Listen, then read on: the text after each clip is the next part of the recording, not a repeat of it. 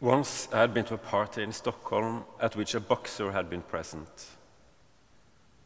He was sitting in the kitchen.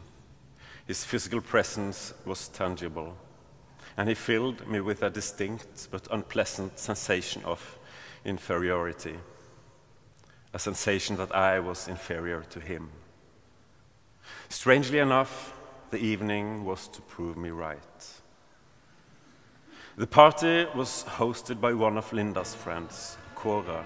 Her flat was small, so people were standing around chatting everywhere. Music was blaring from a system in the living room. Outside, the streets You know, this guy in Norway. Um, he spends about uh, ten hours trying to get beer in a, on a hill, and and he's gonna he's gonna tell us about his his odyssey just to get this beer. And so you played in a band, and you know how he always begins. We should actually do like like the cold open, like Norway. it's the first place you might think of when you, are thinking about world literature. Maybe there are fjords and IKEA and you know universal healthcare. But in Norway, wait. So seriously, welcome, uh, welcome to our podcast. This is a podcast about the life and struggle of Karl Ove Knausgaard. We do not have uh, a title for our podcast yet. I did put it to the people on Twitter. Do you want to guess how many people voted in the in this poll? Thirty-four. That's very optimistic. It was twenty-four. Well, who, what's who's the who's the big winner? Okay, so here's here's the results. The Carl Ove Canals pod got 17% of the vote. Okay. Our struggle got 33% of the vote. Nice. Struggle in Paradise got 8% of the vote. And Carl, her daddy, got 42% of the vote. I hope it was Carl or her daddy, and I don't know why one of the contenders wasn't my option to Mein Kampf. was that one of your suggestions, Drew? I wanted to. If if I were doing this solo, I would have called it Mein Kampf. You would have called it Mein Kampf. Because I'm, for the record, we're both uh, Semites. Well, I think that's as good of a transition as any. Hi, everyone. My name is Lauren Teixeira. I am a Semite, uh, specifically a JEW. I'm also a journalist, and I lived in China for many years before recently returning to the United States to start a podcast with my weird friend from college. Can you introduce yourself now? Hey, folks. With I spelled folks for the record F O L X is the only. No, I heard it. I heard it when you said it. You got it. Okay. Hey, folks. Um, my name is Drew Oringer. I'm a writer located in Iowa City, Iowa. Currently writing a so-called novel, which is my. It's written in like a nonsense verse. Ah, I see. It sounds accessible. Uh, yeah, I wanted to commit.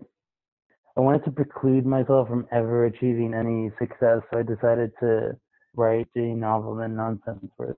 Right I think you were already right well. I don't think you had to try to write in a purposely obscure novel to make that happen. Um, I decided to begin podcasting also because I believe that the podcast is sort of the the more animating form of, of the moment.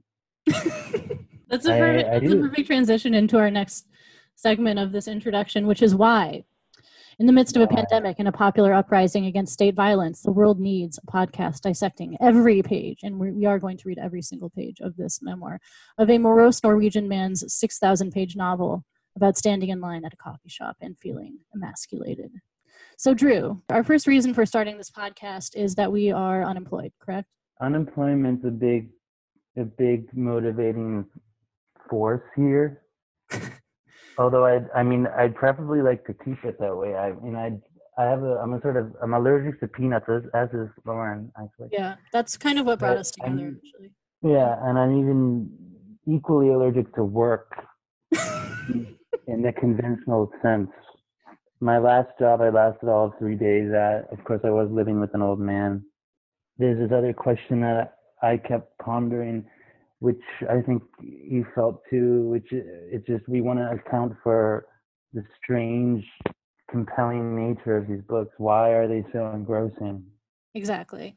and that's the more that's the more uh, kind of theoretical thrust if you will of this podcast is why do we like these books why do we think they are good why does the entire literary world think they're good i definitely like a theoretical thrust is my favorite way to thrust theoretically oh man i feel like we're back in ralph's office and ralph is like should we establish ralph should we establish who ralph is ralph is as a, as a character in our Ralph is the Ralph is the invisible third interlocutor in this podcast for sure. Didn't he talk about waking up on the operating table? Oh god, yeah. I feel like that's something that would happen to him. And that's not all. He also claims that he had a after uh, his hip surgery, a bat flew into his wound. Like what? Where, where the, the oh, I have not. I haven't heard that one. Jesus Christ! Is that how we mm-hmm. got the coronavirus in the United States? Yeah. Yeah, it's all because he had some like oozing. Yeah, bat VRL. The next reason is, and I think this is the most important reason for starting this podcast, is that this particular moment in time is a vindication for our man Karl Ove Knausgaard. Why? Because the nation of Sweden is getting absolutely owned by the coronavirus. They are dropping like flies over there. The death. This is a thing I copy pasted from CBSNews.com. It says the death toll from Sweden's outbreak is now the fifth worst in the world per capita. The country's mortality rate from the coronavirus is now 30% higher than that of the United States when adjusted oh, for shit. And for those of you who may not know, although I don't know why you're listening to this podcast if you don't know this, Karl Ove Knausgaard has a long-standing uh, quite virulent hatred of uh, the nation of Sweden, uh, the Swedish people, and Swedish culture. And much of the book is devoted to the contemplation of what exactly makes Sweden such a terrible place. But uh, just to give you, so this is from early in book two, and he is, I believe the context is he is attending his child's friend's birthday party, uh, an event to which I think maybe 150 pages is devoted. And he says this. What a stupid, fucking idiotic country this was. All the young women drank water in such vast quantities, it was coming out. of they thought it was, scare quotes, beneficial and scare quotes, healthy. But all it did was send the numbers of incontinent young people soaring. children children ate whole wheat pasta and whole wheat bread and all sorts of weird coarse grained rice that stomachs could not digest properly but that didn't matter because it was beneficial it was healthy it was wholesome Oh, they were confusing food with the mind. They thought they could eat their way to being better human beings without understanding that food is that food is one thing and the notions food evokes another. And if you said that, if you said anything of that kind, you were either reactionary or just a Norwegian. In other words, 10 years behind. what do you think of that, Drew? I find it interesting when Knausgaard goes, I don't think of him as like kind of a ranter. I, I I think of him as sort of like placid, at least or stunted in a way as a writer. So I forgot that he could achieve that that kind of invective, but I'm happy he does here. I mean, it's odd that it's reserved for Sweden. It's always reserved for Sweden. We hardly see him ranting about people necessarily, or his or his yeah, even his his... disgusting, abusive, alcoholic father does not come in for as much.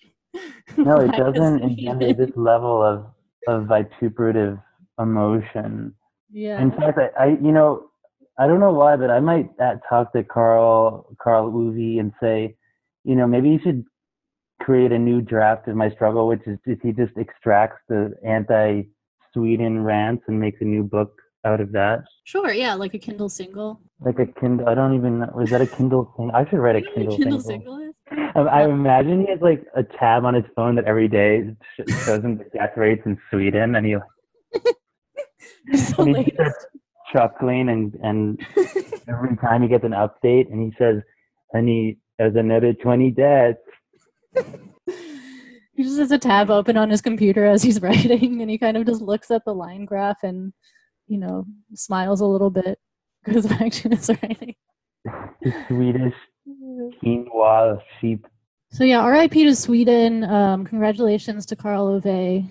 And, are we uh, also? Are, are I don't really. I'm wary of making claims like this, but you know, in the line of in this moment more than ever, now more than ever, that I keep seeing in the uh-huh. media. I'm wondering, like, are we sort of in a Knausgaardian moment because of of quarantine. Well, that's what I was just like, trying to say is that we are in a Knausgaardian. I'm I'm making a different argument. I'm saying because of quarantine, which has sort of lapsed, or I don't know, that discourse is kind of over. But you know, we're sort of. Oh, are we all Karl Ove now? Are we living, all, you know? And, and like these these sort of mundane details achieve this like yeah vibrational energy that they wouldn't otherwise have. But I'm I'm not saying I stand by this argument. It's the kind of thing that I oh, probably I totally, read. In I totally do see that as an argument that maybe would be in the style section of the New York Times. Exactly, it's like a New Yorker. Yeah, why we are all rereading, revisiting Knausgaard in quarantine. Why we need Carla Knausgaard now more than ever. I think we actually have to get on to call our our man in Oslo, my friend Robert Russ, to talk about pronunciation. I think I probably should have called him yeah, I love the sound. Listener, stay tuned. Okay. All right, yeah, I got the headphones in now. Yeah. You guys hear me okay? I can hear you. You, you're actually your sound is coming in much better than Drew's. Look at me. Rob, the reason why we had you on is because you're a, a real live Norwegian, and we have a lot of questions about your country, your culture, your language, uh, because we're a we're a very serious podcast, isn't that right, Drew? Yeah, eminently rigorous.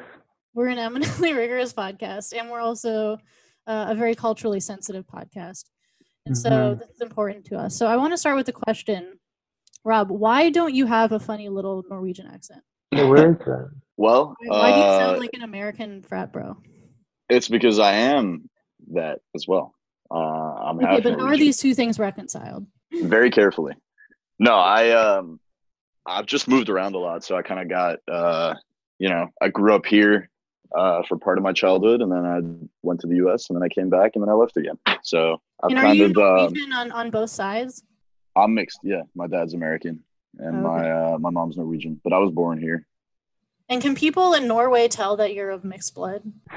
No, not really, but it, it kind of comes up really quick, you know. Like uh, yeah. I think when I was a kid, I, I never had an accent on my Norwegian, but I had an accent on my English. So I did have like a, a You had a Norwegian accent. accent when you were a child? Yeah, when I was like before I had lived in the US. Oh, you I spoke fucking nerd. But then because someone told me after uh, after I'd been in the U.S. for like a year or two, they were like, "Yeah, you used to have a really funny accent when you first came." And it kind of just went away immediately. I was like, "What the hell? Why didn't anyone tell me?" It's like, okay, so we've established that you are, but you are a Norwegian citizen. You're a speaker of Norwegian, and so you are qualified to answer the questions we're about to ask you, even though you don't sound that way. So our first question is obviously his name. So K A R L. Carl. What? Carl. It's like you you kind of Carl Carl. Oh, this is gonna want the R. Oh, you kind of just swallow the R. It's like Carl, Carl, Carl, Carl. and then like really enunciate the the L at the end there. Carl. Carl. I feel like I have it. Carl. Sorry, sorry, Carl. Carl. Carl. Carl. Oh, you can just say Carl. I mean, but yeah, no, no, we insist. We insist to the point of making other people uncomfortable. That's how authentic. O V E. How do you pronounce that? Ove. Ove. Ove. Ove. Karl Ove. Carl, Carl, Carl Have you even been paying attention? I, I, am trying like, to. Carl, no, try it. Try it. Karl Ove. Karl Ove. Karl Ove. Wait, one more time. Hit us with Karl Ove. Karl, Karl Ove. Karl Ove. And for the grand finale, his fucking last name. How do you say that? Fucking Knaus. Knausgård. What? Knausgård. Knausgård. Yeah, because uh, when you get the two the two A's make like a O sound. O. You know we have our special we have special letters in Norwegian. Yeah, what is the little letters. dot on top of the A? That's what is that a, that's a O. O. It's just called the O. Yeah, the O. It's uh and it's pronounced oh. like that. And then we have the the O with the line through it. That's a uh. That's uh. And uh yeah, uh. It's okay. like like how you see like uh you know like Swedish where they have like the the O with like two dot two dots over it. In umlaut, yes, I know what that's called. Yeah. Yeah, yeah. Yeah, yeah, umlaut. Okay. There you go. Uh, oh. And then we have ah ah, which is uh a an A with a little E on the end of it. An A like with a little oh, yeah, kind of jammed together. Yeah, yeah, yeah. Yes, I am familiar with that. I've seen those. I would say my favorite is the one with the line through it. I feel like that looks pretty cool. Yeah, the uh, yeah, it kind of rocks. It's like nope. Mm. Wait, how do you pronounce that again? Uh. The the line through it thing. Yeah. Uh. Uh. Uh. Uh. Okay, so can you say his last name again? Uh, Knausgård. What? Knaus. Is that got a particularly morbid like New Jersey accent? It's like good, yeah. Knausgård. Oh, Knausgård. Hey. That's name. Knausgård. Yeah, actually, when I tried to do it as a New Jersey accent, I feel like it comes out better. Hey, paisan. Wait, can you say it again? Hey, Knausgård. Knausgård. Knausgård. Knausgård. Yeah, Knausgård. Okay, can, now can we trouble you to say his entire name? Karl Ove Knausgård. Oh, fucking A. We're gonna get this dude. That's I just call him Carl. We can call him KOK. Carlo. Carlo. Carlo. Carlo. Hey, Carlo. That was good. That was good. Karlov. Karlov. Is Knausgård an especially rare name, or are there multiple Knausgård clans? Um, I, I would assume there are other people called that, but it's like a, it's kind of like a, uh, yeah, kind of like an older style last name. An older uh, style last name. Expand on that. Uh, well, I think like a lot of the um, a lot of the older Norwegian names, because everyone in Norway was a farmer up until like the still like 1800s, right? Knausgård means uh, farm. So I would assume that yeah, like way back, his family or whoever started his that wing of his family must have been at Knausgård. The Knaus. Oh, farm. so there was like a Gord named Knaus. Uh, I mean, I'm just assuming, yeah.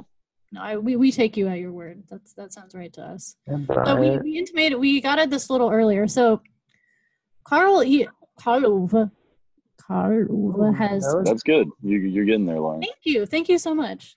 Did you hear that, Drew? Drew's not even trying. I'm I'm I'm a lazy sort of slack American that just has to go has to call him Charlie. Orange. Didn't people in France call you Orange? yeah, I was called Orange. That was very romantic. Yeah, I'm a as a as a person whose last name is pronounced incorrectly about 99% of the time i'm very sympathetic to being a caucasian with an unpronounceable last name and so for that what reason are you called Texera. People always pronounce it as Texera. Oh, doesn't it mean fisherman? What? Your name means fisher, I think. A hmm, fisherman. Does it? I think it How does. dare you accuse my ancestors no, of I'm, I'm serious. It means fisherman. Well, I looked it up once. It's like a type of tree or something. But it, it is it is a very common name in Portugal. It's like a Smith. It's like you go to like Teixeira Auto Body or whatever. Lauren Smith. Yeah, that's base. That's me basically. Thank God it's not. Um, except no, if I was a basic Portuguese bitch, I'd be named like. Wait, I don't want to name one of my cousins. I don't want to dox one of my cousins. Okay, let's just move on. Uh, Norwegian. Okay, so Karuva, he has two first names. Why do Norwegian people all have two first names like fucking Hicks? Answer. Yeah, it's it's not like it is very very common, like you said, but I think uh, it's some there, some of them are done tastefully and some of them are not done tastefully. If that makes sense. Interesting. Like uh, like Karl Ove, I think is like that's like normal.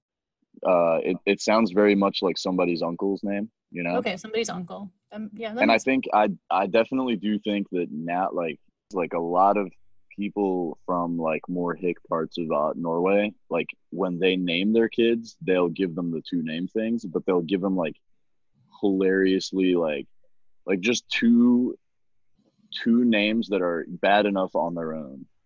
That, okay, so hit uh, us with an example. Okay, so I I ran into this guy uh, or this guy's name online in like a newspaper article recently. His name was Kai Kai Rogir. What? And I also and I've also seen Kim Rogir, like Roger uh, Rogir is how we pronounce it in. Uh, you call it Rogir in Norwegian? Rogir. Rogir. Oh Jesus Christ! Okay. You got to roll those R's. Yeah, I got it. Rogir. Yeah, Rogir. But yeah, they so like kids my age that don't live in the fucking boonies are not going to be named like getting those like terrible names. But I think a lot of a lot of people's uncles and dads are called that. Like it's a very like uh like 40 40 something year old guy kind of name to have. To be to specifically be named Karl Ove or to be named uh, for two first names. Two two first names. Okay, so people in your generation maybe don't have two first names. Yeah, it's not. Well, it's not. It's just not as common. Like now, when it happens, it's like you have to put a percentage on it. Of like people my age or people. Yeah, uh, of in your generation. Ooh, uh, probably not more than like ten percent, maybe. Okay. Fifteen percent. So, but yeah, but you can't just call someone by their first by the first of their two names. You have to do both. Oh no no no! The, yeah, because it's not. It's very much not a middle name. Like that it's, is yeah, their first name. It's, it's like, like how in Chinese, if someone's name is like Zhichang, you can't just call them Zhi. You have to call. Yeah, yeah, yeah.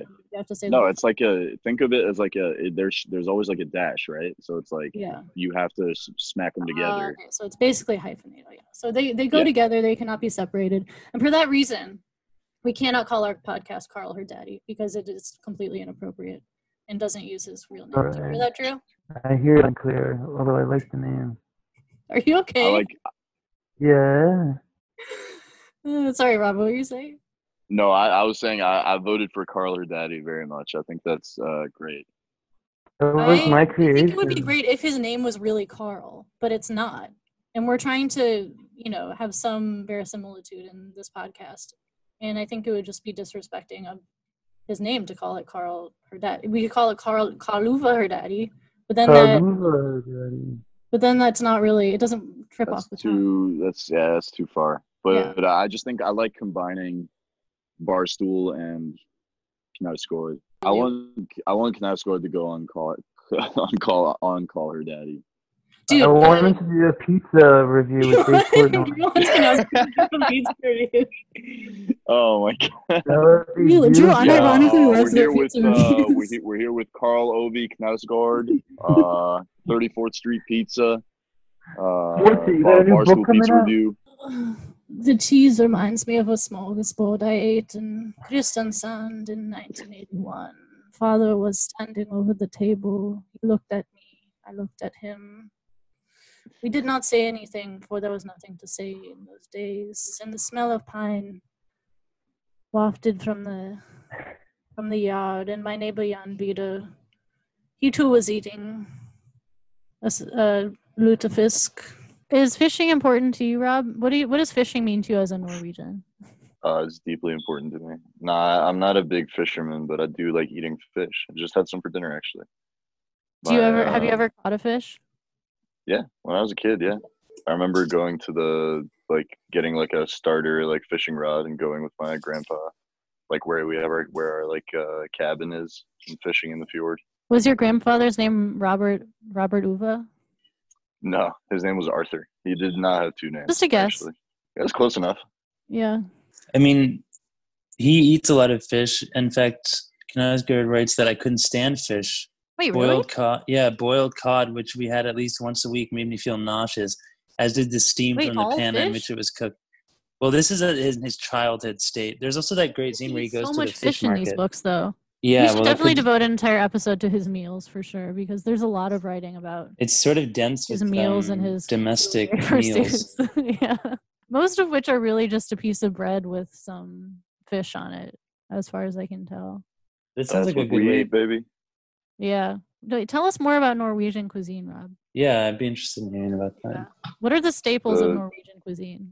The staple of Norwegian cuisine is open face sandwiches, just slices of bread with stuff on them. And that's called a smorgasbord. Uh, Am I no, wrong? Wait, a, is that something else? It's called a, it's called a brødskive. Okay, that's not. Wait, like Which, bruschetta?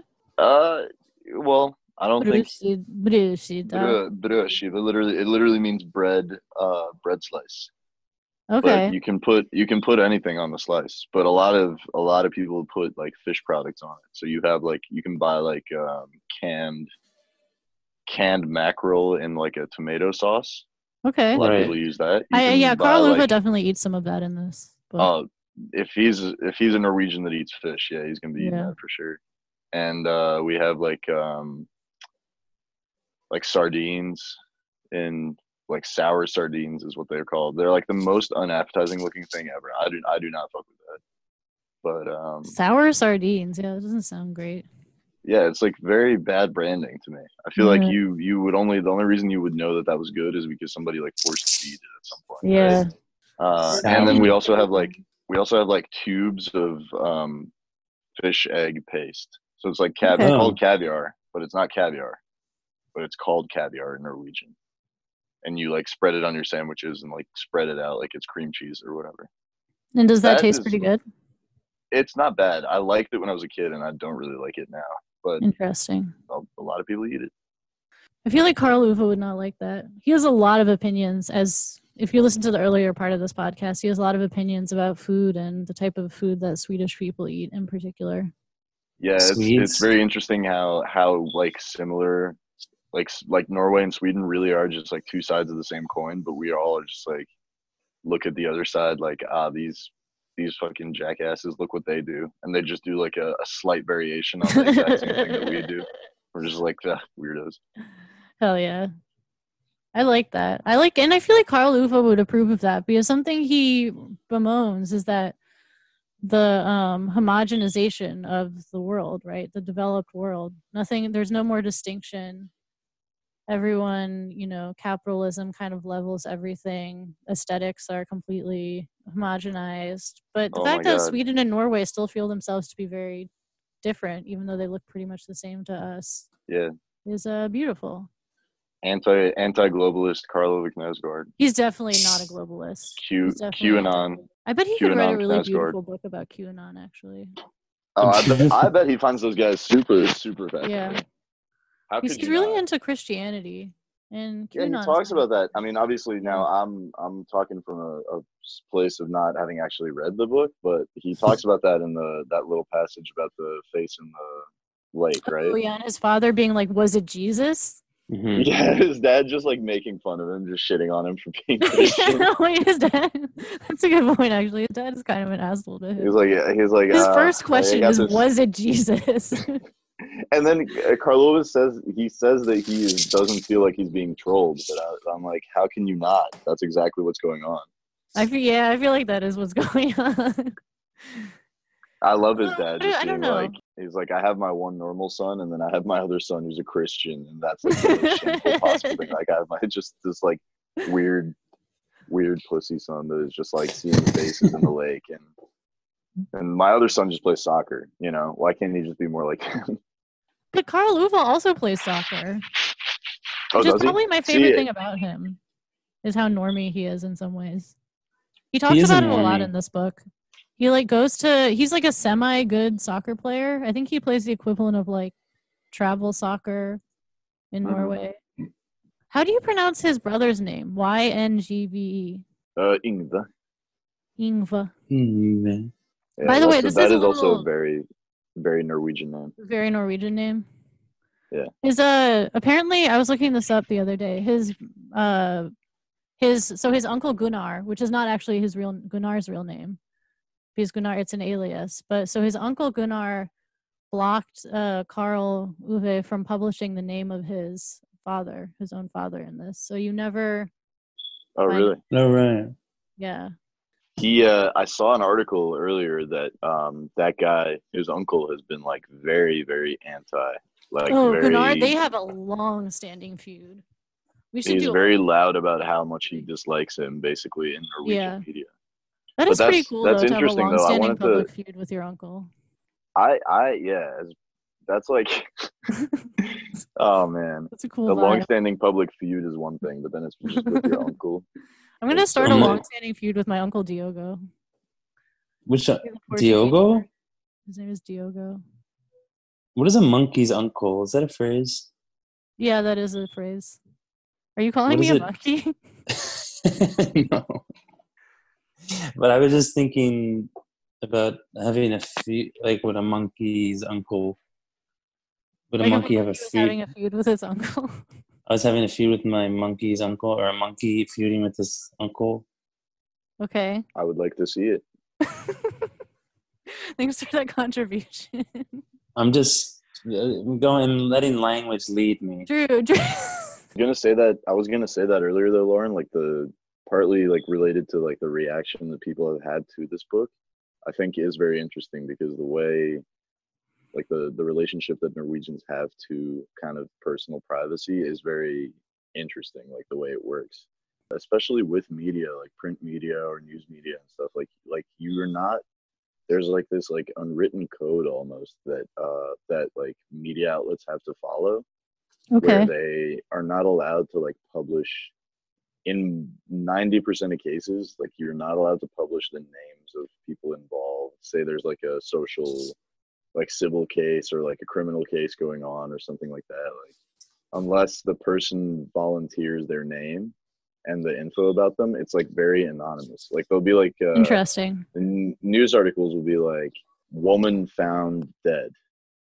Mm-hmm. Hmm. in in generally like in like general area of oslo. And that's literally it. That's all you get. Damn. Just shit like that. It seems Unless very someone let- respectful It is, but it's it, at the same time it's a little weird, right? Because you think you have like a you have like a news media like in the U.S. Obviously, they go to they go way too far in some cases, I think. But Right. like like putting people's mugshots on on news articles and all that kind of stuff. But like in uh, it, they are kind of they kind of curb the newspapers to a certain degree because you have to follow these ethics rules and if you don't follow the Right. ethics rules you like lose certain privileges or whatever so i think it's interesting that he that his uncle has literally made it like gotten him blocked from even putting his dad's name in the book that's uh it kind of follows you know what i mean that's That, no, that's very interesting, and I wouldn't have understood that otherwise. So yeah, so Karl Ove, because I feel like even if he was an American author, this book would be pretty transgressive because he's kind of airing out all his dirty laundry. But as like with what you're saying, as a Norwegian, it's even more like um, offensive to just. Mhm. One of the funniest things I found while I was researching this is that he did a radio interview with his ex-wife, his first ex-wife, and they just like talked about the book. Oh, that's great. and he said he made he felt like he made a Faustian bargain, which is that the price of his literary success was um, compromising Everyone hating him. his- relationships. Yeah, I saw that. I think I saw that article too earlier when I was just uh, reading reading about him a little bit. I think it is interesting the kind of because Norwegians are very kind of like reality TV obsessed, or at least we have. been in the last- interesting. I've Would not noticed that we have that. been in the last few years. Yeah, it's been just like. well, I mean, you know, if like anything, my of- struggle is really just a very long keeping up with the car, like a literary keeping up with the Kardashians. Keeping up with the Knausgaards. yeah, keeping up with the Knausgaards. Yeah, but I think like reality TV is almost like a like the way you get it presented to you is almost like a misnomer, right? Because it is it is very staged, kind of inherently. So when Knausgaard gives you that like real, actual, raw reality of like, Oh, he gives you let me just yeah, let me just put everything on the table. yeah, with all of the Uh, mundanity, the dead air. Yeah, exactly. air. So that Yeah, that is like a, that provokes like a much more a much different reaction than when some like 21 year old goes on a, a dating reality show and like has sex on TV or whatever, which is a common Yeah. occurrence here. it is. That's a good way to think about it. It's just the most comprehensive reality show ever ever written. No, you're breaking up. Wait, keep talking. Jimmy Jimmy Wood. Jimmy Jimmy Wood.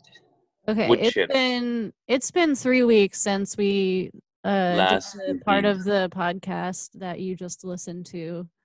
Um, I have already learned to edit using the program Audacity. We put out a trailer. My friend Hannah listened to it and she said that um, we should replace Drew with our friend Rob, the Norwegian who you just heard. Are you serious? And, uh, yeah, because he has like a cool alpha male, you know, Aryan voice. As opposed to my You're lumbering, lumbering your nebbish, lumbering, your lumbering heeb voice. my Your lu- voice. Your lumbering heeb him.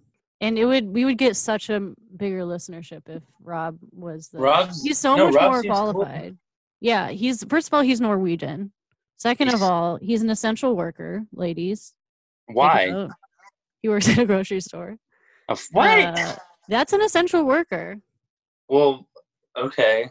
He's um he's a Gen Z, which is what I actually did look at our early metrics and they said that we need to like learn how to cross over to Gen Z. So it would be helpful if we had like a Gen Z host instead of. He seems like a very kind of. He's sort of like a dapper aging guy. millennials. You think he's dapper? Or he seemed just. He kind of. He seems sort of suave, or yeah, know. he's suave and cool, unlike yourself. He's the suave and Yeah. cool, uh, handsome Aryan But uh, nobody's suave with and a cool. cool alpha male voice. dedicate their lives to struggling. That's a good point, actually, and that's why we can't actually have him replace you because otherwise the struggle, in my struggle, would be lost. It's too easy to be a six foot five Aryan alpha male. That's the problem though. If you're if you're a tall Jew, because no one really wants more Jew. Uh, it's true. People people are done after five foot eight of Jew. They say Yeah, no, keep the you. Jew keep the Jew closer to the ground. We don't need more. we don't need don't Keep just cloud. heave him away. This is a stridently anti-Semitic Jewish podcast. Yes, it is. Yes, it is. Oh, yeah. okay. We should probably start talking about um, what we came here to talk about, which is that I told you earlier in this podcast there was going to be a theoretical thrust. And so far, we have done very little theoretical thrusting uh, due to being incredibly disorganized. We tried to kind of raw dog it and just get into the text with Rob, but um, it turns out we're not really skilled enough podcasters to just do that. So, which is why, I- as instead of just going straight into the text, we have a theoretical lubricant, if you will, which is an essay by the acclaimed uh, literary critic James Wood. Of course, most people know him as a reactionary character actor and sexual abuser, but he's also Oh right. a literary critic and someone Drew has once met. Do you want to get that out of the way, Drew, and tell the story about how you met James? Well, Wood? we've met a few times, and we have a sort of interestingly intricate relationship. I Mhm. sent him a Did story you of kiss mine. him? Did you guys kiss? No, but I was gonna say that wood is a, yeah he's a lubricant because you get wood when you read him, you know. But um, For fuck's sake! but I do personally sometimes. But uh, yeah, I sent him a story of mine when I was a- mere adolescent, and he told me that the story, in his words, prematurely ejaculated. mm-hmm. and then I would sort of stalk him like a character from a Bolaño novel, and I would attend his various readings in the greater Boston area and kind of garrulously annoy him afterwards. And then, and every time I would preface it by saying, "I'm that kid that sent you that story. You remember?" And then finally, I freak. I finally sent him an email when I got to Iowa uh, two years ago, and after six months, uh, he responded to me and said that, of course, he remembered my vivid writing. Oh Um, wow! And he, he sent a very humble email. He said he was, he, to use a British colloquial phrase, chuffed that I was. Oh, he's about- British. That's right. That I talked about him because I told at the workshop. So Mm-hmm.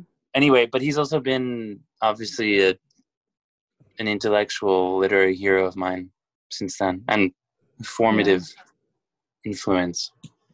Well, to be honest, it sounds like you were groomed by him, but Ruined? Yeah, well, groomed, you know, I have, groomed. oh, said ruined. I, I, I was. sounds like I you was, were ruined by him. I was, sort. I was to an extent. I sort of groomed myself with his work, but um, Yeah. Can you groom I mean- yourself? I don't know. I mean, it really. He's sort of an Oedipal thing. I mean, he became a kind of literary father to me.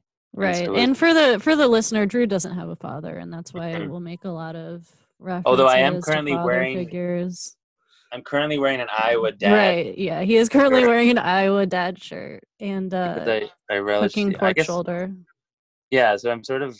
Am I becoming my own dad or something? I don't know what's happening. I can't wait for the day you marry some uh very solid Midwesterner and have like five kids, like Knausgaard, I don't and know. you wear that shirt unironically. Then I can write Um, little books. So anyway, James Wood. James Wood.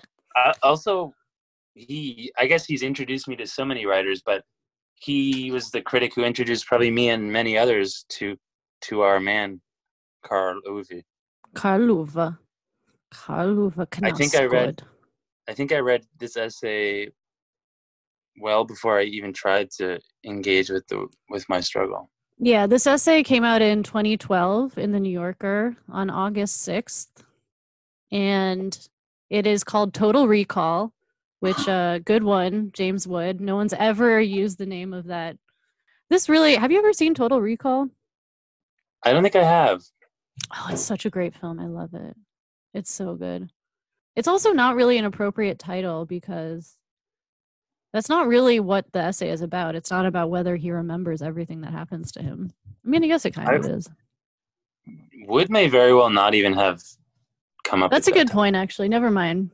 Personally, as a journalist, I've never written a single one of my titles, and I once got canceled for a title I didn't write.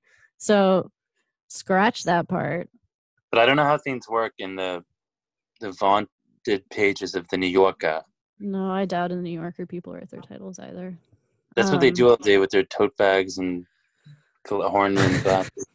no, that's how they get the titles. Is they ask, they submit a query to the orb, the orb right. wearing the glasses in the tote bag, and the then he returns like, the title. He just spits it like, out. It like drips out of his. It, it drips out of his his mass, his pulsing mass. The New Yorker, I heard, has a micro penis. Drew, we need to stop slandering the New Yorker. Oh my God, no! I would, but you know, so do I. So that's why they should unite with I, me. I, for the record, would like to get published in the New Yorker one day, and I want to say on the record, I am agnostic as to whether New Yorker has a micro penis. I, I won't argue with that. Okay. So the first thing I want to point out about this essay before we really get into it is James Wood, you fucking slob. Guess what he calls our man in this? What? He calls him Carl. James Wood, the August literary critic, cannot even bother to consult a real Norwegian as we did about the proper uh, nomenclature of this author. Is that true? Yes, and I underlined the part. Oh yeah, this is when Wood is talking about how Carl Karl Ove writing about his densely ordinary child childhood. He says, when Carl tells us about how much he liked playing the guitar and how much he likes the equipment, he lists all of it. So fuck you, James Wood. I mean, no, never mind. Don't. And we're just saying, James Wood. Maybe you should have, you know, had a cultural consultant or tried to be a little more sensitive, as we did here. Yeah, that's an open challenge to James Wood. Please come on our podcast. Oh shit, that's actually not a. That's a great idea. What that we should call him out for calling him? No, Carl? we should bring him for on for carling her daddy. I think it's either rather realistic actually that we could bring him on the pod. Between your having been groomed by him and my clout as a journalist with I think if you message followers on a, Twitter. But I would like ambush him because you could message him as a journalist and then he would get we get him on the pod and I'd say, James, remember me. He's like, Oh God. This is my I worst the fear. Boy? The boy who sent you this the premature The boy? Ejection? I'm a man now. I'm a man. I'm a he. I'm an Iowa dad now. uh, yeah, I would. I would love to have Wood on the podcast. I think he would honestly relish the opportunity to expatiate at length on our man. Yeah, so that's actually a good transition into. You have a theory about Wood slash Knausgaard, and uh, well, now some, it's basically that they kissed each other, right? They they did butt stuff. uh, but seriously, uh, what's your theory about Wood and Knausgaard? Well, my theory is that Wood lionizes Karl Ove because Karl Ove has sort of achieved for a free artistic life for right. himself in a way that Wood has not, although they're both kind of house husbands in a sense. They're both domesticated, but both Karl, domesticated men. But Knausgaard has this intense creative life where where Wood is a bit more, you know, chained, uh, shackled by his critical faculties. Did you ever read that? Uh, there was another Karl Ove review where he talked about how Karl Ove mentions at some point in my struggle about how his worst fear was becoming a critic. I didn't know that. Yeah, he says his worst fear was becoming a critic rather than a real writer, which is yeah. fucking harsh. I mean, to be fair, Wood Wood's a great writer on his own terms. You, in his criticism as a novelist, he's been less successful. So I think it's interesting too that Knausgaard has it, has succeeded there, or Wood has failed perhaps. But also Knausgaard, you know, he's not. I think Wood appreciates him for being uh, unconventional. Um, yeah, he is. He's kind of a kind of got that cowboy spirit. Yeah. And I think, like you know, yeah. Wood, to put it crudely, Wood's kind of like a nerd compared to Knausgaard. Like, yeah, yeah. He's, he's like a bookish dude, bald, bespectacled, bespectacled. Yeah, Knausgaard is the guy with the long hair and the leather jacket in the cafeteria. Who's yeah, although maybe in a shitty band. There's some movie where like Knausgaard beats James Wood up, then late, and then oh Wood still craves his attention, so he like writes these really glowing reviews of his work later on. Ooh, Drew, you're like writing fan fiction right now. I know, but that's sort of germane. Well, James Wood, you know, if you're listening to this, let us know. Did Karl Ove Knausgaard beat you up, and is that why you wrote a good review in the New Yorker? I, I, don't want to tarnish the name of James Wood. I do have a serious relationship with his work, and I'd yeah. love to engage with him on a serious level. But I do wonder about his kind of psychological interaction with Knausgaard. Um, yeah. Um, but today we should probably just focus on this essay, which again is called Total Recall. And in the Google Doc, Drew, if you're looking yeah. at it right now, I identified three uh, strains to discuss, and the pressure is all on you to draw these out because you have a master of the fine arts and literature, and I do not.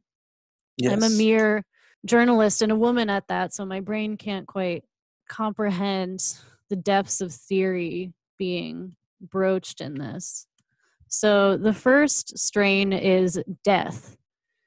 And so I think just to establish the tone and the thesis of this essay, I'd like to read the first two paragraphs to you. Walter Benjamin, in his great essay, The Storyteller, written in the 1930s, argues that classic storytelling is structured around death. It is the fire at which listeners warm their hands. But these days, he suggests, that hearth is cold and empty. Benjamin notes that death has disappeared from contemporary life, safely shuffled away to the hospital, the morgue, the undertaker. Instead of the news of death, there is just news. If the art of storytelling has become rare, the dissemination of information has had a decisive share in the state of affairs, Benjamin writes. I sometimes think that the old leather couch Tolstoy put in his study would be a good symbol of the mortal pulse that Benjamin was talking about. Tolstoy's mother had given birth to him on this couch. She died when he was nearly two years old. Most of his 13 children, five of whom died in childhood, were born on it too. Was it not possible that one day he might lie on that same piece of furniture and die there? It would be hard to write in such a study while oblivious of death as a life rhythm, of life as a death cycle. A fair amount of contemporary prose seems to have been written by people who, like Tolstoy's Ivan Ilyich, refuse to accept that he will die. There is a puerile or evasive quality in many new novels, not to mention movies, especially in America, where infinite information promises to outlive us and dazzle down the terminality of existence. Are there serious contemporary writers who remind us of our mortality? Question mark. The 43-year-old Norwegian novelist Karl Ove Knausgaard is certainly one. His long, intense, and vital book, My Struggle, is so powerfully alive to death that it sometimes seems like a kind of huge ramshackle annex to Benjamin's brief thesis. You see, Wood is quite good at metaphor. Wood, I think Wood is flexing yeah. with on Karl Ove with his uh, with his ability for his capacity for metaphor here, because the rest of this essay is kind of devoted to roasting on Karl Ove for how uh, cliche his metaphors are. But I, I, I don't think that's actually uh, criticizing his use of cliche. I think he's almost praising it. Well, yeah, let's get to that in a second because I don't think he's really, but I still well, I do think, he's flexing on him a little bit. Maybe, but I also think he's trying to show that Knausgaard kind of you know breathes new life into those cliches, or it doesn't want to waste time with being what uh, the critic Edmund Wilson calls a professional, beautiful writer. You know, he has no, he has right. no interest. Right, exactly. So, I mean, these things all kind of tie together, kind of Knausgaard's unbeautiful writing style and the idea that literature is about death. But I want to talk about this theme of great storytelling being about death a little bit more. What so Drew, what do they teach you in your MFA about death in literature? I'm trying to I'm it's I'm I'm I'm struggling to actually think about death as a subject or a kind of visceral theme here at the workshop. Partly because I would say that we almost suffer from what Wood has diagnosed the kind of uh, refusal or denial of death, um, especially because you're dealing with a lot of young egotistical artists who are already convinced of their own artistic immortality, like which yourself. is not, to, yeah, not not to be um, dismissed. it's it's vital to the work itself, but I certainly think Knausgaard's work.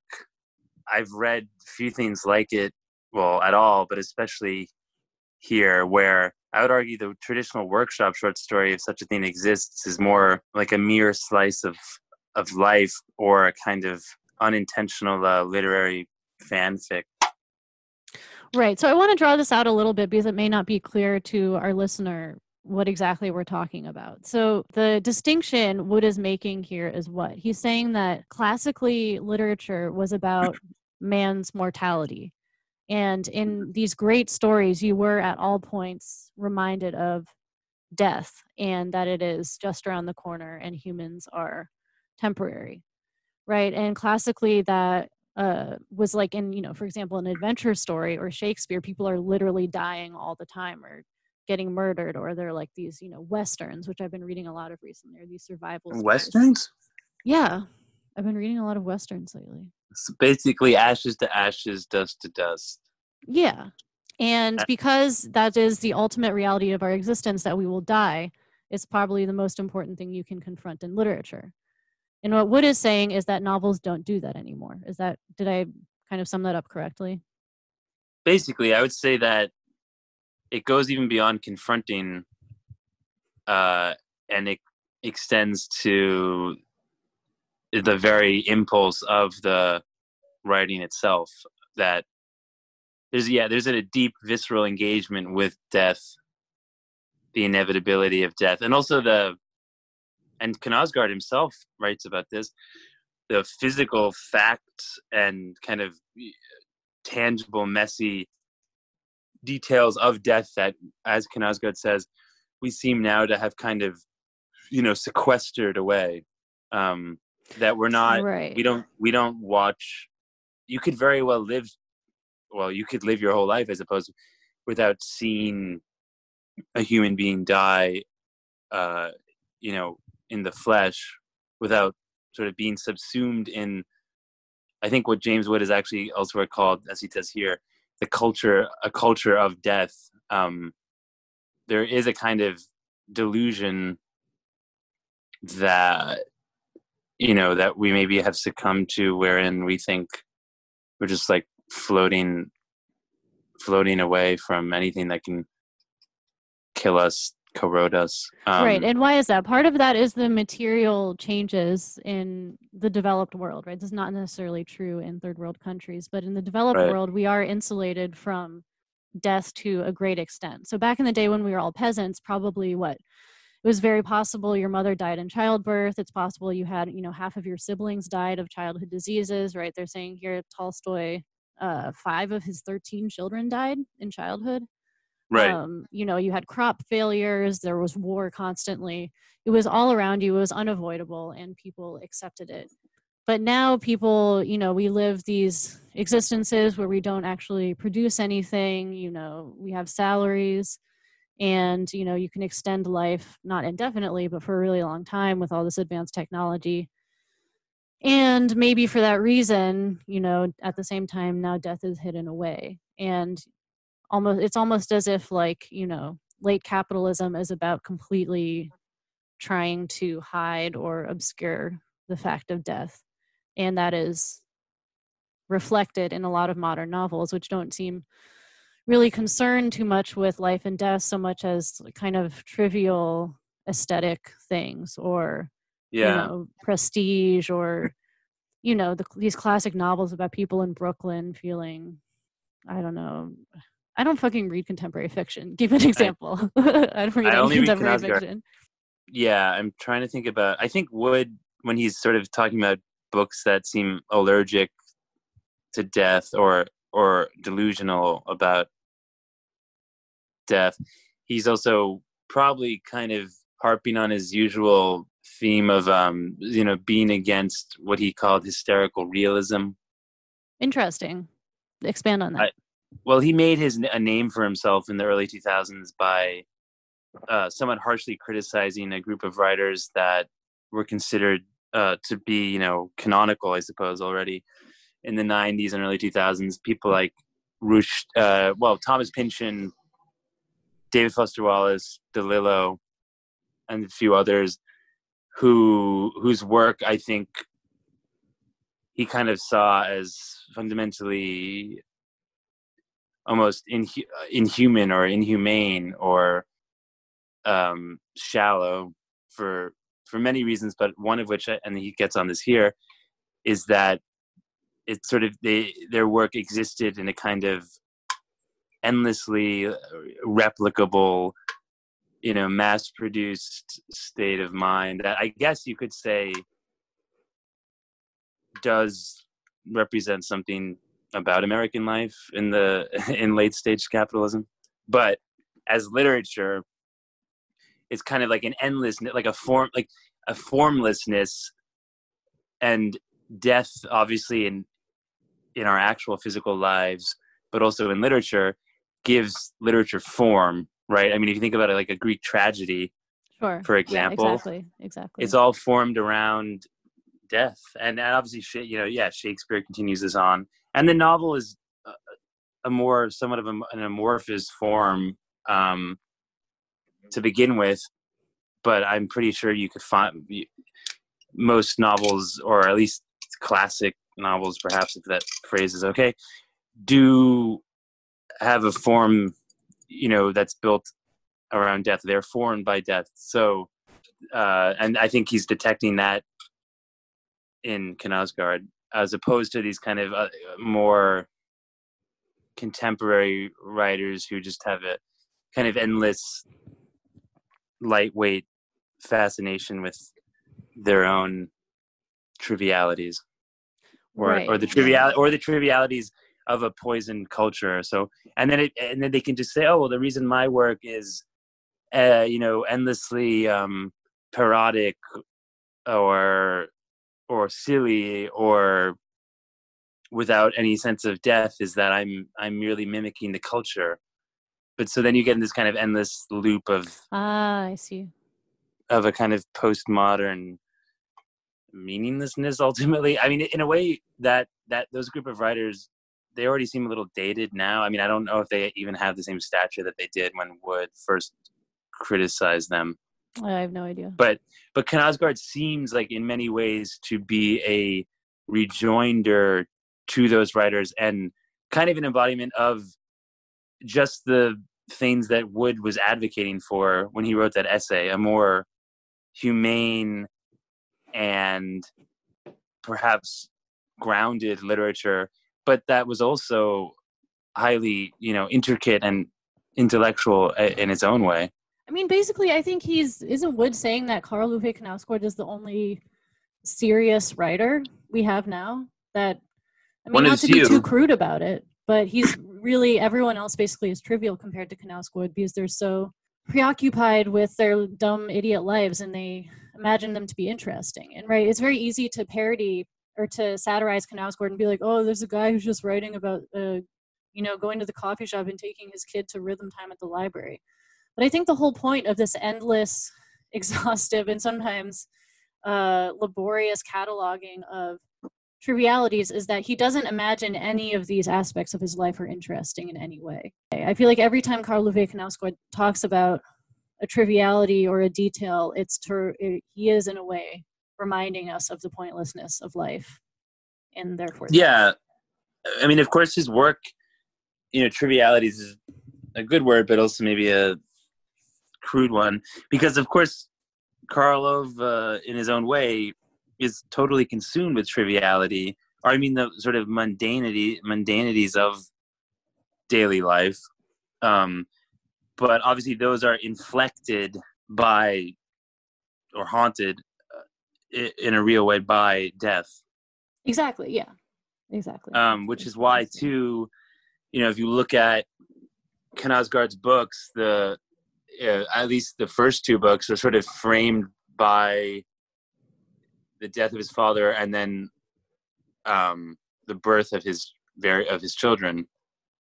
Right. So I think those those those sort of flesh fleshly realities of, of life and death. Literally i mean they do shape the books. Those are like if the second book is essentially you know structured almost around uh, birth. Right. Right. So that's a good I, I, think we should go into talking about the structure a little bit more and how death informs the structure of these books which by the way we've only read the first two uh, both of us. We can't admit but, that. We cannot admit that on the pod. Okay, I'll edit it. We've out. read all. I don't even know how many uh, there are. uh, there's six. I've read all twenty. You've read all. Yeah, I've read. Drew's read all twenty. I've read all thirty-three of these books, and I've read uh, all twenty of Mein Kampf. Yep. But so Drew is getting at this, and so I think. Let me actually. I just want to read from Wood again because I think he again very brilliantly Please. captures captures how this book is structured. Give me so, some wood. There is a flatness and prolixity to the prose. The long sentences have about them an almost careless avant gardism, with their conversational additions and splayed run ons. The writer seems not to be selecting or shaping anything, or even pausing to draw breath. Cliche is not spurred. Time is falling through Knausgaard's hands like sand. Elsewhere in the book, the author tells us that falling in love was like being struck by lightning, that he was head over heels in love, that he was hungry as a wolf. There is mm-hmm. perhaps something something a little gauche about his confessional volubility. But there is also a simplicity and openness and an innocence in his relation to life, and thus in his relation to the reader. Where many contemporary writers would reflexively turn to irony, Knausgaard is intense and utterly honest, unafraid to voice universal anxieties, unafraid to appear naive or awkward. Although his sentences are long and loose, they are not cutely or aimlessly digressive. Truth is repeatedly being struck at, not chatted up so that's why I said also though I think it was actually a good passage to read because it shows that Wood is not simply you know somewhat shallowly criticizing him for weak writing or writing that's not beautiful or precise or original in a way we might expect in, uh, in a novel. In fact, you know, Knausgaard is using cliche because yeah, because he doesn't want to waste time necessarily crafting beautiful sentences although of course his own sentences, as Wood points out, have a their own style. But um, you know, he's also trying to show. I think that sometimes, like the cliche, they're cliches for a reason, right? I mean, and yeah, it's a kind of like shared truth.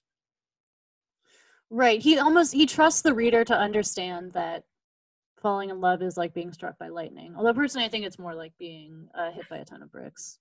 You know, we get what he means, and I think he's not. Um, I really liked what Wood was getting at toward the end of that last paragraph I read, which was that he is never ever teasing the reader or condescending to the reader. Mm. He is so serious with the reader. He assumes the reader will be able to relate simply by virtue of being human. Like I think there's quite a universalism to his writing, even though you know you could criticize it as being about the extremely mundane life of some Scandinavian creative class professional in Stockholm. But I think there's also like that long, long, long opening to book two where he's at that child's birthday party, which personally I love. I love that whole passage. But you know, on this very surface level, it's about um, you know, kind of bourgeois bourgeois um, uh, what is it? Trivialities. Triviality and frivolity. Frivolity and being mad about the Swedish quinoa sheep and all their I would be mad whole about grain. Quinoa. That actually is kind of cruel, I think, to make children eat like quinoa at their own birthday party. Who the fuck makes just give them a hot quinoa? dog? Seriously. I uh, yeah, give them give them hot dogs and and beer. There's fucking yeah. They're six years old. Let them drink beer already. I, I'll let any child of mine have a nice brew. Well, yeah, because you're gonna be married to some Scandinavian Midwestern lady anyway. What gives you that in a cabin? you'll live in a cabin and you'll brew your own beer. and the children will drink beer. I, I hope it, I hope I hope that turns out to be so. You know. Yeah, she'll be a stout, a stout woman, and like she'll have those like pretzel braided pigtails, like you know, on each side, like the, you know what I'm trying to talk about, like the. I know you're talking about. Yeah, those wrapped braids around each ear, and she'll be wearing I, like a later. Okay, now we're getting a bit a bit Nazi or something. She'll say, "This is my my he him husband, Andrew." I just don't like the word. I think you said stocky, stocky woman. Are you fat shaming your future I, wife? I, I would prefer her to be svelte. Svelte. Okay. Well, you're not exactly svelte yourself, so it seems a little sexist. Well, it's a double. It's a. It's a. It's a, it's a double standard. Okay. Well, at least as long as we're admitting it's a double standard, it's fine. Uh, so what were we talking about? Oh, we were talking about we were trying and not very successfully trying to smoothly transition from talking about death into talking about uh Knausgaard's unbeautiful writing style. So uh, let's make this explicit. What is the connection between this preoccupation, or not a preoccupation, but a very serious um, attempt to confront mortality and Knausgaard's kind of objectively unbeautiful or flat writing? What is the connection there? Yeah, I think the connection is, as we said, there's no time to waste crafting beautiful prose. Yeah. Uh, and and connected to that, there's an acceptance of maybe a kind of like more homespun or mundane language that is unafraid of cliche because sometimes cliche is true. Um, yeah, I mean, there's a reason why it, that particular yeah. phrase caught on whenever it did, is people are like, "Oh, that is true. When I'm hungry, I do feel like a wolf." I mean, I think Whatever. it's also important. Like, there are other writers that would play with cliche in a kind of like, you know, clever way. Like, sure. um, they would like pun on it, or they do word play. I like that kind of stuff. But Knausgaard, yeah. at least no, he's never the, cute or clever in this. Yeah, he's not being cute. I mean, he. I, I but I don't know. It'd be interesting. Like I don't know if he's. I don't know how he speaks in real life. I I mean I've heard interviews, but somehow his writing doesn't seem necessarily like a direct embodiment of his speech. I feel like he's probably I, I he seems to be sort of terser and kind of more stilted in speech obviously why not why shouldn't he be but we all are yeah because i think the thing is uh, he finds speech difficult because it is it's almost another way of lying, right? Remember that quote I sent you? I think it was this morning from that other book I'm reading about how, in a way, yes. you know, writers are fakers. They're people who lie to you and they kind of manipulate you. I never and, liked that idea. I, I, think that's sort of no. A... I think it is true. I think writers can. I mean, I don't know. Let's let's talk about this because I think that good writers can um, simply with like you know with some kind of literary artifice, they can kind of gloss over the matter at hand. Do you know what I mean? Like they can use beautiful sentences or kind of literary gambits to get around what which I think Wood is saying here to get around the most important fundamental issue, which is that of mortality or you know other hard uh-huh. truths. Uh-huh.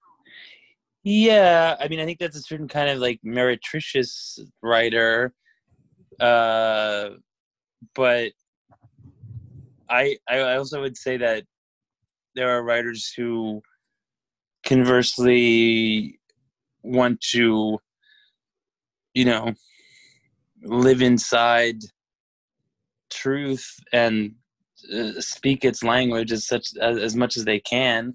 Although like of course right I, it's not all writers but i'm saying that yeah. not all writers. Not all um, writers. oh no, clearly Knausgaard's not like you know kind of or like you know Henry James would he not that his work was uh in denial of death uh, to the contrary but you know he was famous for like you could go through his journals and see all the episodes that he overheard at his various dinner parties and you know he would like take these like notes about how he was going to transform them into fiction and he was always sort of you know stealing from life um, oh, I mean, look, of, I'm a nonfiction writer. Obviously, I think that's no, it's fine to steal from life, but yeah, I don't think. I mean, it's weird because Knausgaard, of course, does write into or about his life, but I don't think of him as sort of like conspiring with himself about, oh, how am I going to use no, that? No, no, no, not at all. Night? So, yeah, to go back to the point I was trying to make, it's that I was trying to to connect it to his uh, or what he reports as his absolute inability to uh, function in social situations and to make small talk with people. He talks mm-hmm. about how painful it is to him. And I think it's because small talk and kind of polite cocktail conversation talk is a way of avoiding death right it's like you're you're talking just to talk and mm-hmm. i think that when in that type of conversation obviously mortality is not on the table because you know in polite society yeah. you don't bring it up and but I, and so what i'm saying is he has this urgency in his writing which is a need to make everything or connect everything to the most important thing which is mortality and which is why i think like we were saying his writing is so unbeautiful and plain is that urgency. And yeah so i was trying to connect that to his mm-hmm. you know yeah. lack of ability to speak well. I mean again it's funny because i mean it's precisely that you know his being in tune with the death impulse or the you know the narrative drive that extends from death to be to quote the Walter Benjamin thing that allows him or forces him to actually fill his text with mundane, you know, boring life. I mean, that's the sort of irony, I guess, um, here in that. But you know, it, like I guess you know, in Wood's terms, if you're your typical like you know, too clever by half American writer, you know, he can't walk inside a supermarket without writing a little like New Yorker talk of the town piece and all like the kind of like. Damn, we're really going hard on the New Yorker here. Sorry, it would just appear there. and whatever. Like the kind of you know, without coming up with some like fancy, clever, ironic take. Right. On right, right. oh, here's what I right. you know. Reading too uh, much into the organic foods aisle. Sometimes an organic yeah. foods aisle is just an organic foods aisle like what is the meaning of um, selecting quinoa in the midst of COVID nineteen? Oh come on, Just, yeah, seriously. Whatever, it's it's too easy. To, it's too easy. But um, but like Knausgaard is clearly very immersed in everyday life, but it's yeah, he's not sort of cloyingly trying to come up with a clever or kind of um ironic take. You know yeah, I, mean i, I think I, he kind of takes the i think by so studiously cataloging all of this stuff in a completely unmediated way he almost removes some of the i guess you could say offensiveness of it or the sting of it right? He, yeah. he removes the the offensiveness of this quinoa trying to convince you that death is not imminent by simply cataloging it as the mundane thing that it is. Just another distraction it's, strange because I don't have the book in front of me, which is bad. But Drew did not come to. well, I'm Andrew did not come prepared to class today. The reason is that I, I, I I'm a transient right now who doesn't really have a well okay. place of habitation. Anyway, he there's a there's a blurb or a quotation from a review by someone who I forget that said that the reason this book is is so engrossing is because of Knausgaard's fascinating quote underground man consciousness, which I sort of see, but I actually kind of very much disagree with that. I don't. Okay, expand on that. It, it's just sort of treating Knausgaard as this kind of a dark or twisted individual who is existing in this, you know, superficial everyday life, and it's sort of treating him as um, you know, a kind of like idiosyncratic um, writer figure who is at odds with with society in some way, uh, and like you know, underground man consciousness. Uh, like okay, the, like Dostoevsky. Kind of like dark, yeah, dark Dostoevsky and um, refusal and sort of spite. But I don't the irony is that I mean, I don't really, I don't, I don't feel that at all reading his work because I agree. I, I agree. Like, and if anything, he seems to be, and maybe this, is, you could argue, and we should talk about this too. Like, it's sort of a pose, perhaps. I mean, I don't know if it's a pose, but it's uh, the pattern that he chooses to re- to reveal here. That he reveals uh, himself to be a kind of like every every man. It's the it's the opposite. Like, right. Um, he's just a normal kid. I mean, what sets him apart, if anything, I guess is his desire to and uh, you know to chronicle although that word seems wrong his his his struggle his life. But you know I would argue that what's appealing about the books is is is is their very normality, if we can use a word, or just kind of that word, or kind of um their their mundane, you know, the mundane texture of, of his life. And of his consciousness. Because the truth is, I guess he's a little anxious or awkward, but I don't really think of him as an eccentric at all. No, no, he's not. He's not, and he's not a nihilist, which I think mm-hmm. maybe we've been almost veering into painting him as.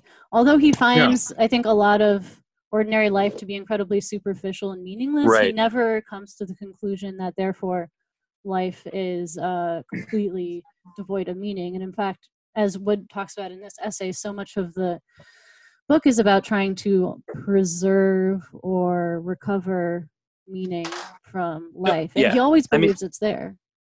I guess you could argue he's abnormal or idiosyncratic because today it is more acceptable to, you know, come up with your hot take uh, with your quinoa, whatever. Right, in the New Yorker. As opposed to actually just saying, asking the like the most these like seemingly naive or fun uh, quite immature, or even ad, I think adolescent is the word that I think would or maybe we've even used to describe Knausgaard approvingly. These yeah, adolescent, yeah, yeah. these sort of adolescent questions like, what does it all mean? Why, why am I here? Uh, why do I do any? Why do I reproduce and um, uh, and walk around in the grocery store if I know I'm I'm going to die and everyone I love is going to die? I mean, they sound. It sounds like maybe verging on a kind of pretentious or platitudinous um, line of questioning, but if you actually if you actually like live those questions and sort of patiently dramatize them, uh, it's obviously still striking. And also, I guess it is strange in to do that in this current in this in this discourse that we're mired in. Right. I think he actually there's a very lovely digression, and I think early in book two, where he talks about how now you know wondering about meaningful meaningfulness or meaninglessness is you know something confined to the adolescent and i think he actually does even invoke dostoevsky and he kind of yeah not angrily but a little sadly bemoans that you know why are adults not allowed to talk about this type of stuff anymore um, and i think it may even be counter uh, posed with his trip to one of those bougie grocery stores in stockholm uh, if anyone is wondering why we keep bringing this up yeah, uh, I mean, I also would just say that Knausgaard um, isn't afraid of simply showing him. You know, it's weird. Like I, I think of his work as essayistic, but he's not necessarily expounding on the meaning of of the grocery store. Uh, and even though his work is sort of, and I mean, it's interesting that you use the word, um, yeah, the word that's often tossed around with Knausgaard is digressive is digression is you know the digression uh, as a yeah. as a as a form but i think uh, wood also points out that yeah his digressions are not sort of merely these kind of like frivolous factoids because they're not know, david foster of, wallace cutesy digressions exactly like if you think about a lot of um you know what we might just call like postmodern writings say yeah. of a certain american breed you will get these like you know little essays on and then he thought of uh, the first time he saw the film Total Recall and or or and then some like essay on yeah, yeah, yeah. the the person. I'm guilty of that in my writing a little bit. Really like the the director and like the whole weird, you know, yeah. narrative there. But and the irony is like I guess on the surface Knausgaard does seem to do that because I remember in the second book he like writes about his relationship with like Charlie Chaplin. But it, it, actually, even then, it doesn't feel. It's not simply kind of brandishing like uh, kooky factoids or. No, it's still urgent information. It's not simply yeah. information. Like that's a word that Wood always uses, obviously, often negatively, to say that uh, you know these kind of um, these sort of anti, you know, these light not light, but hysterical realists, let's say, use his phrase, um, novels that um, exist in a kind of just laughingly digressive state. Uh, and that they want to just brandish information. It's all about facts and information as opposed to, you know, Well, because no amount of information will, you know, help you avoid the the ultimate fact. Some of it, yeah. yeah some of it is just insulating yourself in it, or um, getting flabby, flabby with information. A lot of these texts are. Whereas where you could say Knausgaard is, you know, he has a lot of digression. The text is not flabby. It's always returning to the same thing. It's always yeah um, urgent and has a vision. That's why Knausgaard is actually strangely, perhaps, you know, way more readable and engrossing uh, than those other writers. Yeah, because many. he's so serious. It's like uh, yeah. he takes you seriously, and I really, I really appreciate that.